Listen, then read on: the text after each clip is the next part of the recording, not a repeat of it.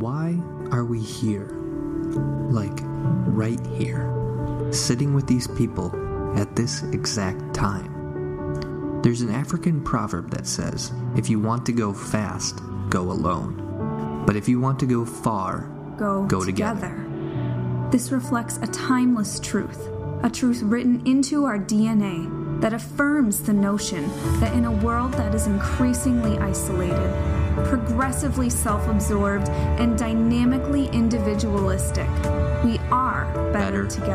together. We were made this way by a creator who is and has always been united in diversity. He is the definition of unity, community, and solidarity, three in one. And scripture says our Creator created a community for us to thrive in. A community who, though diverse and different, would gather together. A community who could express themselves authentically with a God who loves them, people who need one another, and a world waiting to hear. A community of Christ followers who are committed to being real with God, real with each other, and real in the world. A community who is, by design, better Better together. together. All right, good morning, church. How's everybody doing? Great, fantastic. Welcome to Mokena Bible Church. Thanks for joining us this morning. My name is Pastor Jason, and uh, I have the pleasure and honor of uh, kicking off our brand new series called Better Together. So, thanks for joining us. Thanks for those of you who are online, streaming right now from your living room or your comfortable Tempur-Pedic bed or whatever you sleep in. And uh, so thanks for joining us. And we are excited to be kicking off this series. We've got this great um, visual on the back, and I love it. It's these are pictures of us. This is us as a, as a church, and uh, we had uh, uh, Trisha Sartorius uh, offered to take these pictures a couple weeks ago. And whether you're uh, a family, a couple, or, or um, single, married, empty nester, whatever, we are the church. And this is a reminder of John 15, where Jesus says, I am the vine, and you are the branches, and your life depends on my life. And so uh, today we're going to be uh, kicking off this series where we're going to be diving deeper into who we are as a church and this concept that we are better together. And so we're, we're so excited. Before we jump in, uh, let me just say, uh, open a word of prayer. God, thank you so much for who you've created us to be, where you're leading us. Direct our thoughts this morning on the importance of knowing who we are. And may we find ourselves in you. So speak to us, God, challenge us, and prepare us even for the weeks ahead where we will um, continue to clarify and define who MBC is. In your name we pray. Amen. All right, let's, let's get this going. This guy, who's this guy? Anyone know? Shakespeare, Shakespeare. It is Shakespeare. To be or not to be? That is the question. Whether 'tis nobler in the mind to suffer the slings and arrows of outrageous fortune, or to take arms against the sea of troubles and by opposing them, to die, to sleep. I feel like I already sound smarter just by like reciting Shakespeare in front of all these people, but I'm not. Like I'm not an English major. I, I'm actually. Uh, how many of you are Shakespeare fans? Anybody? Yeah, we got a couple. Great. I saw like five, which is awesome. We do have some English teachers in here, so um, I, I, I like I'm in no place to be doing this. Um, last last service, I said, "How many Shakespeare fans?" No one raised their hand. I'm like, I, I might as well just move on to the next uh, point. But um, anyway, I, I actually didn't do well in English in high school, but I passed in college. I did get a D. I had to take a class over, an English class. Just a confession. Um, I was more, it wasn't that I wasn't good, I just didn't apply myself as most teenagers, right? And, uh, and so anyway, I just needed to study. And so kids, just do the work, just study. Don't make, don't be like, oh, Jason, Pastor Jason got a D, I can get a D. No, it's not true, not true. Um, as, as I was preparing uh, for this talk this morning, that phrase, though, stuck out because we all know that phrase. And I, I thought, hey, I'm going to dive a little bit deeper into some Shakespeare and think about that to be or not to be. So as I was, as I was studying, I didn't like go and watch Hamlet and, or, or you know, read some sort of extended biography or, or uh, commentary on this.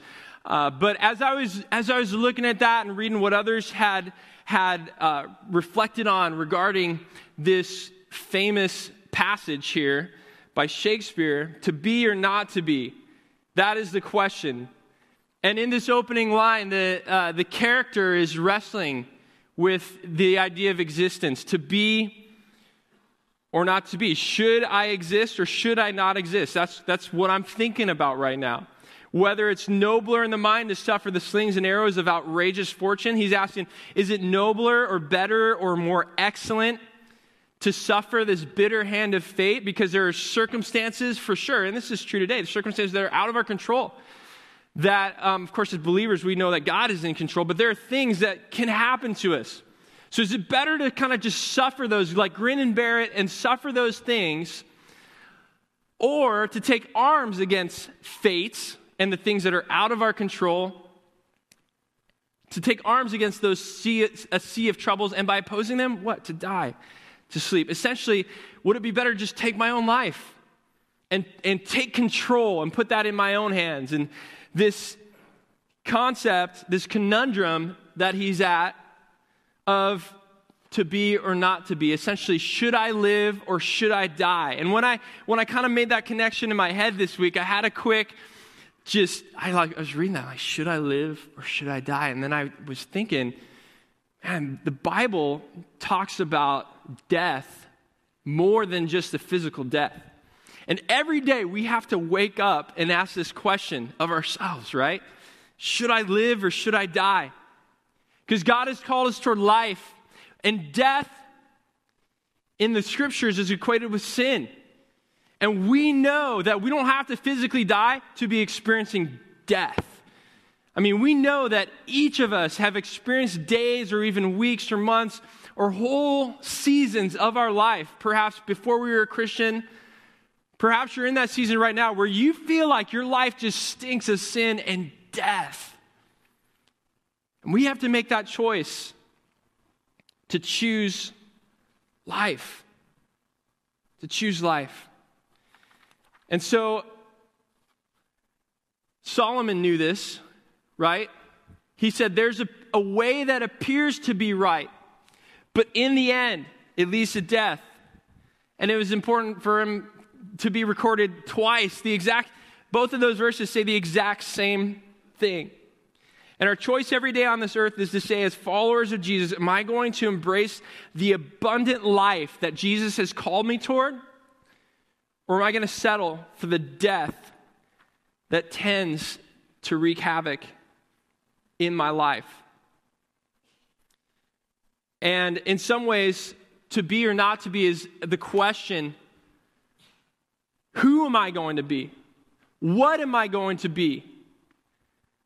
We all have to wrestle with that question. And, and, just so you know, anytime there's something in the notes, there, there are notes that you can write in the back, or if you have the app, you can take notes in the app. Um, that'll pop up just to kind of give a little trigger indicator hey, you can take this, uh, you can write this down in the notes. But who am I going to be? And last, last weekend, New Year's Day, New Year's Eve, that's kind of the time of life when we start to think about that, right? New year, new creation, new you. Some of you are very uh, good at setting, having resolutions and setting goals, and I think that's that's great because um, we all need to press pause at times. And if you think of life as a journey, as a path, we all need to pause at times and say, Am I walking the correct path? Is there a course correction that needs to be made? Is there something different that needs to be done? It's a chance for us to pull out the map and say, okay, where am I on this thing, on this journey in life? Am, am I headed in the right direction? Or even, you know, essentially, like if you go with the journey metaphor, you climb a tree and you look around and say, hey, am I even in the right forest? Am I even in the right location? We all have to wrestle with that, and it's so important for us to do that. Because what's at stake here is the issue of identity. the issue of identity. And if you're not a follower of Jesus yet, we hope that uh, you would start to learn and discover God's truth in His Word that you were created with a purpose and an intention and with a design. That your identity comes from Him and that you will be lost in this world if you do not connect with your Creator. We hope that you would discover that. And that's what I love about the scriptures. It speaks directly into that, right? I mean, the scriptures speak to our true identity right there in the first chapter of the first book of the scriptures. That we are created in God's image and that we were made for Him and that we'll be lost until we find ourselves in Him. And this concept of identity is so important, so fundamental to living, because if you don't know who you are, you've got nothing.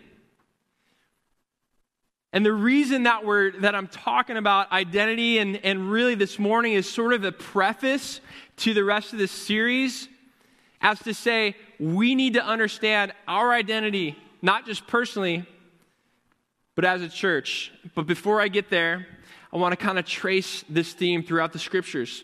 Because if you look throughout the scriptures, this theme of identity is so prevalent, right? And so we'll kind of just look at, at a bunch of them. Um, we're not going to necessarily open there if you, if you want to study a little bit later on. But I mean, think about it, even as you just read whatever you're reading in the scriptures this week, think of it through the lens of, of identity. That's interesting. Did, did everybody see that turn green for a second? Okay. Did you? Oh, it did it again. Oh, sorry. I just want to make sure I wasn't going crazy. That's all. Because um, it's possible. All right. Is that what's doing it too? Okay. I'll just look at my phone here. Um, Adam and Eve in Genesis 3, right?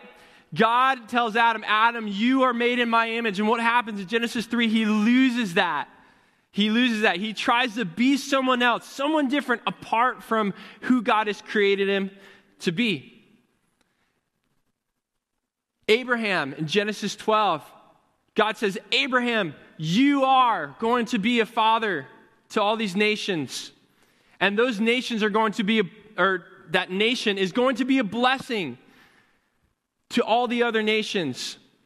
I will be their God. They will be my people their identity. In the Exodus, the nation that God has called out and, and that was enslaved in Egypt was rescued by God.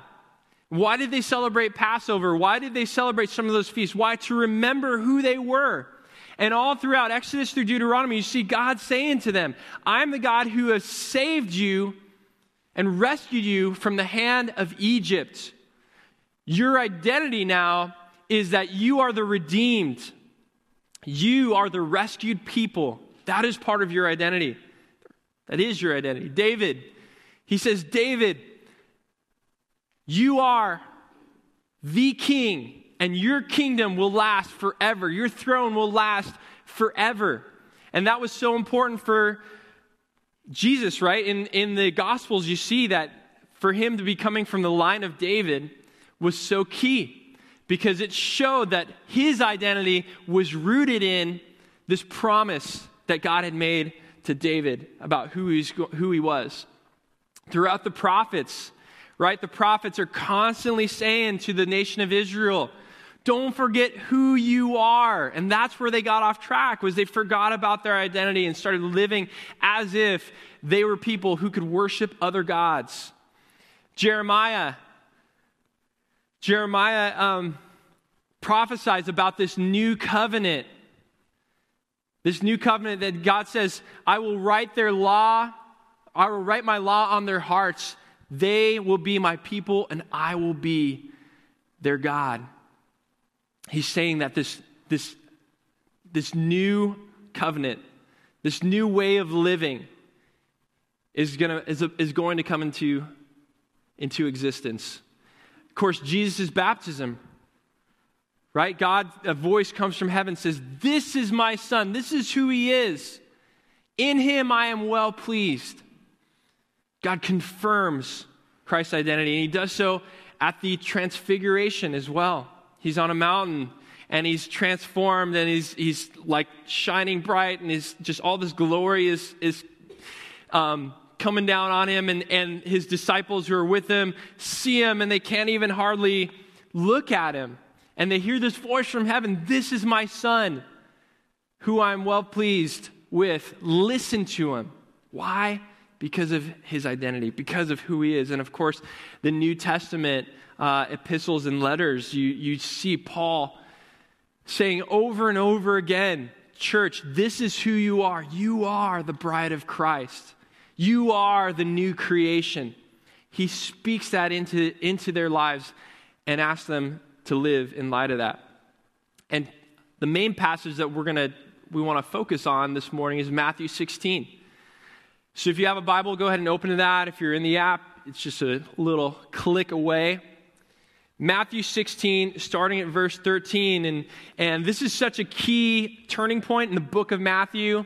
And if you read um, uh, if you kind of read before, you see the context. He, Jesus takes his disciples out to this place called Caesarea Philippi. And his point here is he wants to make explicit his identity. And he asks, asks them straight out, Who do you think that I am? Verse 13 When Jesus came to the region of Caesarea Philippi, he asked his disciples, Who do people say that the Son of Man is? They replied, Some say John the Baptist, others say Elijah, and others, still others, Jeremiah or one of the prophets. But what about you? He asked. Who do you say that I am? Simon Peter answered, You are the Messiah, the Son of the living God. Jesus uh, again, this passage is so theologically rich and robust. And, and, but what I want to look at here is how Jesus is confirming to them his identity and the importance of knowing that. And he says to Peter, Blessed are you, Simon, son of Jonah, for this was not revealed to you by flesh and blood, but by my Father in heaven. My Father has given you spiritual insight to understand and know and see who I am. Verse 18, and I tell you that you, Peter, on this, you are Peter, and on this rock I will build my church, and the gates of Hades will not overcome it. I love that. He turns right around and speaks into Peter's identity.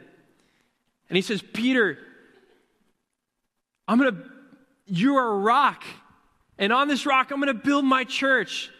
And the identity of the church, what's one of the key things? The gates of hell are not going to be able to overcome it. And it changed the course, changed the direction of Peter's life. And what happened just two verses later? Jesus starts explaining to him what, what does it mean to be the Messiah? Because they had an idea of who Messiah was, what the identity of Messiah meant, and Jesus says this in verse 21 From that time on, Jesus began to explain to his disciples that he must go to Jerusalem and suffer many things at the hands of the elders and the chief priests and the teachers of the law, and that he must be killed on the third day and be raised to life.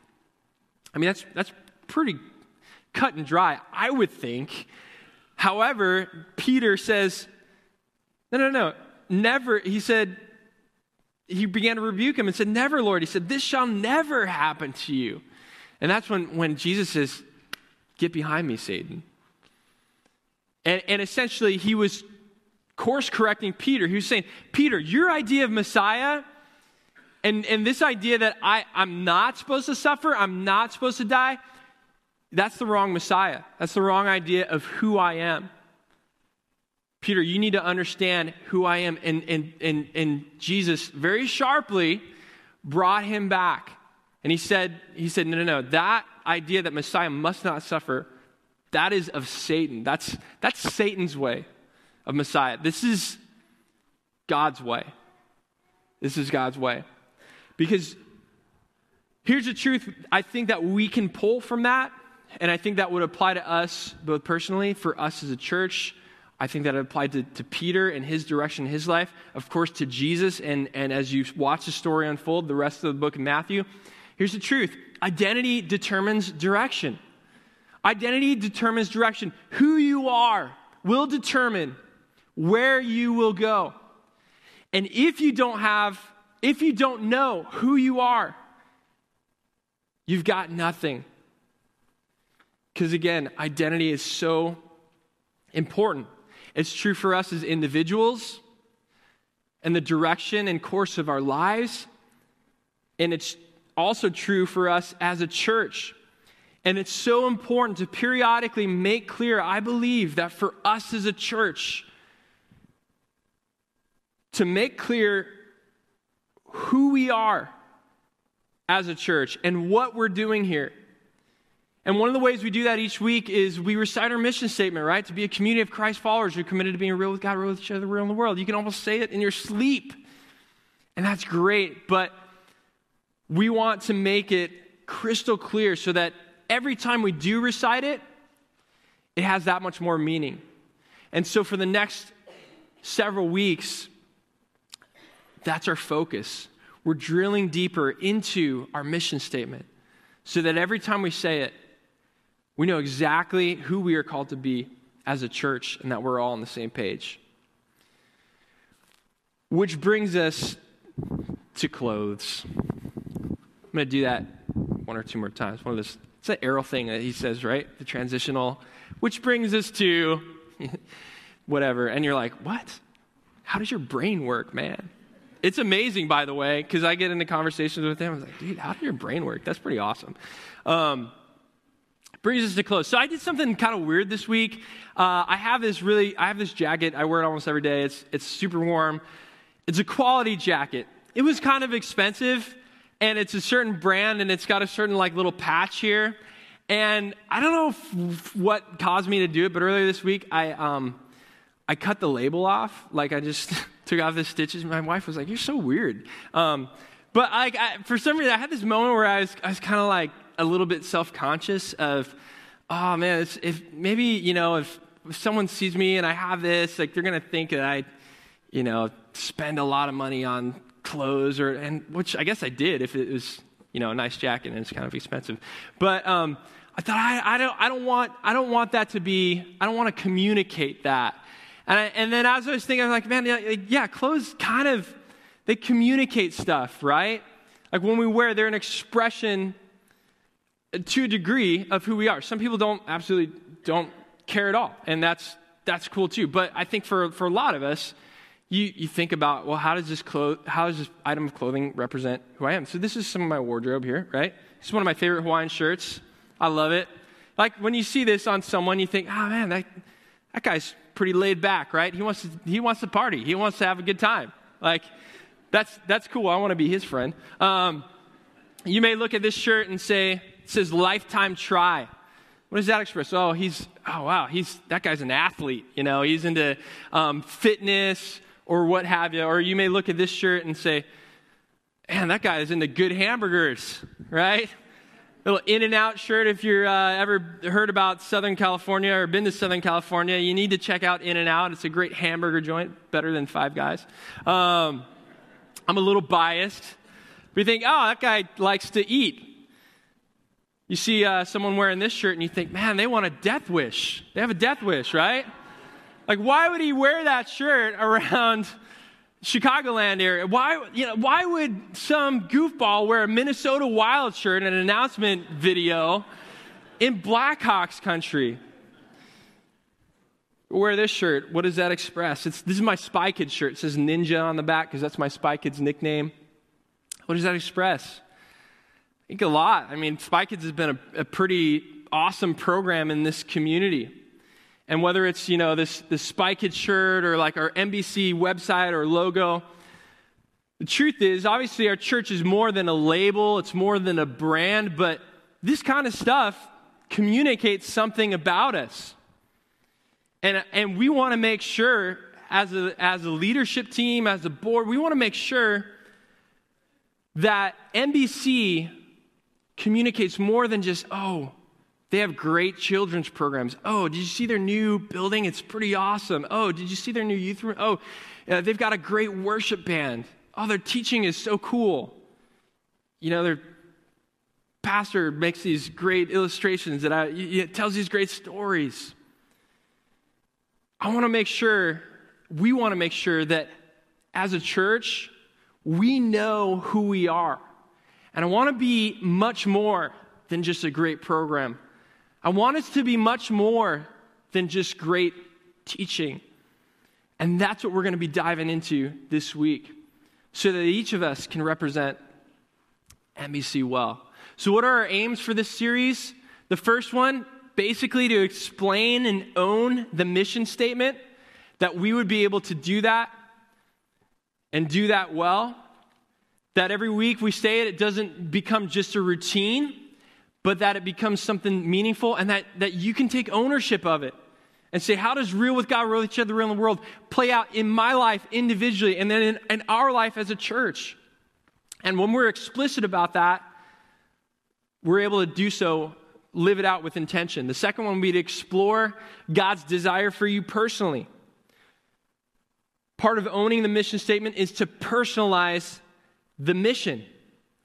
And so we're hoping that over the next few weeks, you would say, how, how is, if, if I'm going to be connected to MBC, how do I personalize and internalize this mission so that I can live faithfully as a follower of Jesus and be true to the gospel?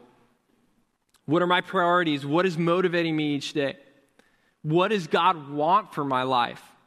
That's a question, right? Because God we, we have stuff that we have goals, we have dreams, we have resolutions, we have aspirations.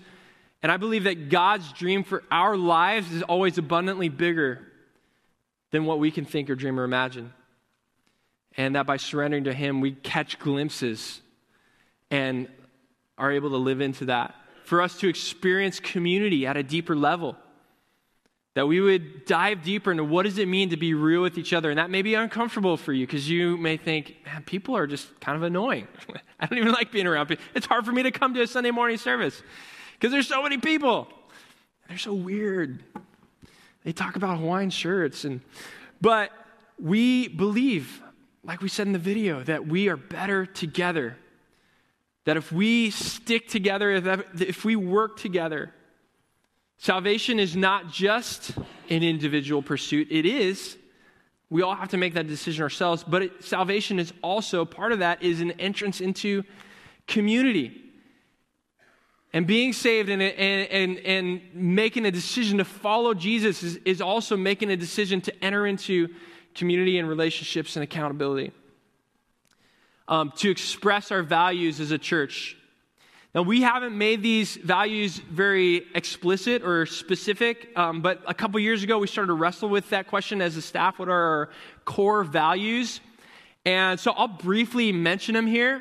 And I hope that as we talk about these, because values really, they shape culture, you know, they, they're, they're kind of like the unspoken, like sort of feel of the church. And, and hopefully these resonate with you. And here's the thing, too.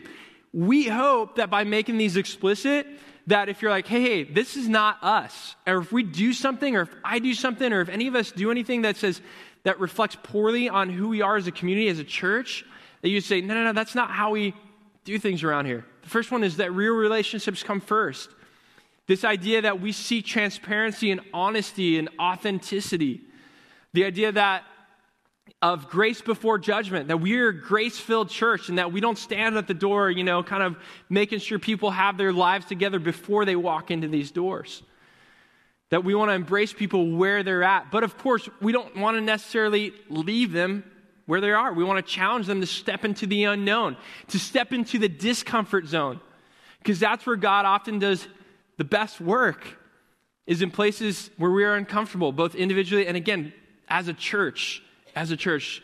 Um, the idea that the value that saved people serve people, that we're not saved just for ourselves, that we are saved in order to be a blessing to others, to give, whether um, you are serving in a, a ministry or, or just have that mindset of, I serve other people and I make my life others centered.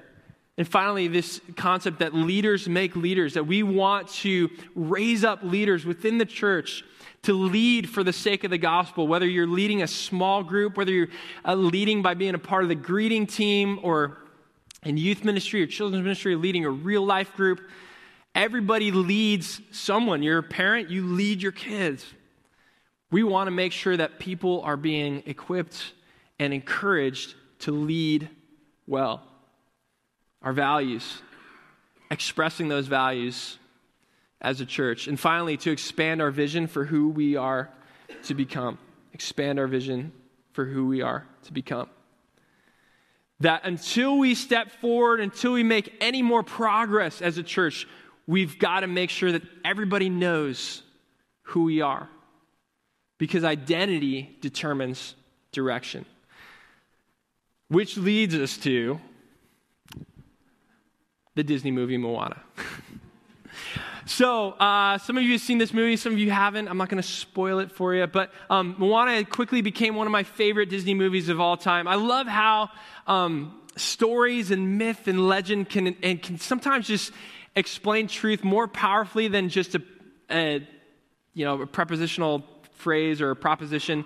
Um, sorry, my, that's my English thing. I'm can't even use the right words, uh, than just a statement. You could say, like, yes, identity, you know, matters. Knowing who you are matters. But then, like, you kind of watch a movie like this, and you're like, oh, yeah, like it really, it really does, and in, in, a much more powerful form. I mean, C.S. Lewis, he used it in Chronicles of Narnia, right? And you see in Lord of the Rings, like there are truths that are sometimes more colorfully illustrated and understood through story. And Moana is a story of this girl who grows up on this beautiful island. Just imagine like Hawaii, like without, before it was commercialized and stuff. And who they are as a people, they're people of the island, and the island gives them what they need the coconuts, the grass, the leaves for making their baskets, the fish for them to eat, uh, the materials they, they receive from the island, and they take care of the island, they give back to the island. But the problem is, in this world, the, uh, the, the greater world has been cursed, and the curse is starting to affect the island. And Moana is the daughter of the chief, the chief of the island, the leader of the island, and she's being groomed to lead as well. And in her heart, there's this calling that perhaps if we're going to survive as a people, we're going to have to go out into the ocean beyond the reef and find the cure for this curse and overcome it and perhaps even go somewhere else, maybe to another island. And her dad says, No, no, no, you can't go past the reef. That's the rule. No one goes past the reef. Who we are is we're people who depend on the island. But she felt this longing. She had this desire in her heart to lead her people into something else. But she said, How can I do that? And she felt stuck until her crazy grandmother showed her a cave where she found these boats, these old boats that had been hidden away. And as she walks in there with a torch and, and she realizes she has this sort of like this vision of who her people were, they were voyagers. They were voyagers.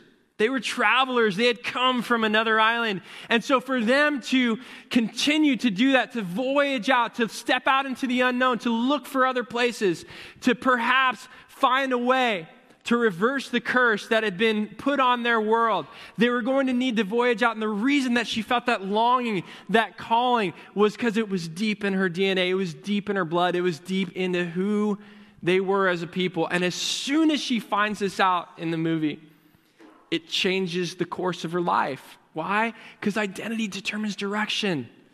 As soon as she understood who she was, it set her on a different trajectory. And that, that question, Moana, do you know who you are? is so potent, it's so powerful, it's all throughout the movie. And that idea of coming back to her identity was always what pushed her forward. Church, do you know who you are? Do you know what you are capable of? Are you ready to be the church that God has called us to be? You are the saved, you are the redeemed. You've been called forth by Jesus Christ, the King of Kings and the Lord of Lords. You're not your own. You are His. You were bought with a price. You're His bride. You're His body. You are His hands. You are His feet. And until He returns, we must not stop living up to the calling that He has on our lives. Our God is a great God, amen? And He can and will do great things in and through us as a church. So if you're ready to be the church that God has called us to be, let's over these next weeks intentionally drill deeper to what it means to be real with God, real with each other, real in the world, so that we can maximize the impact that God wants to have through us. Amen. God, we're so blessed and we're so humbled that you would just use us in our little corner of the earth to make an impact, both here locally, nationally, worldwide, through missionaries we support, through trips that we do. So, God, um, over these next few weeks, would you just um, remind us and show us who you've called us to be, who we are as a, as a church, who MBC is, so that we can live out the truth and see your kingdom come and your will be done on earth, on earth as it is in heaven. In your son's name we pray. Amen. Amen. Have a blessed week. Walk with God. You are dismissed.